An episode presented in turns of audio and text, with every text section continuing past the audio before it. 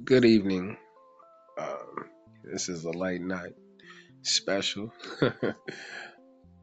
Just the same. Um, I want to say uh, today, after having this conversation um, with this friend of mine about uh, some things that bothered her, I kind of wanted to get her to step to this platform and air some things out. She's not necessarily ready for that. So you guys are stuck with me. well, just the same, I really think it's a really important topic to touch.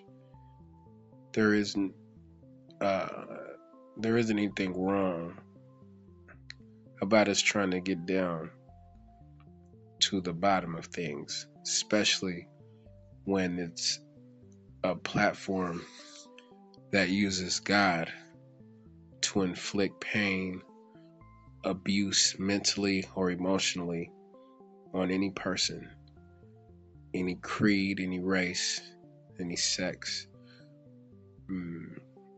So, with that being said, I'm going to let you guys kind of enjoy your night, but uh, we're going to touch on this later, much later. So, uh, still working on it. We're going to get some guests on here. I need our people to stand up. Okay?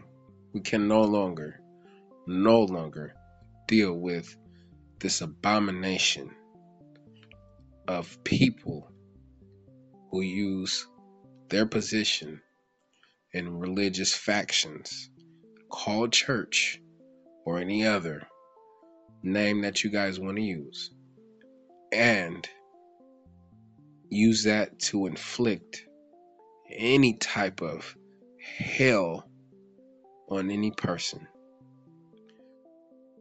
Okay? Um,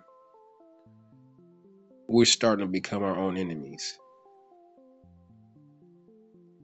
And uh, that's exactly what the enemy, our true enemy, wants to happen. And it's been happening for over 400 years, for almost 500 years. We've been our own worst enemy.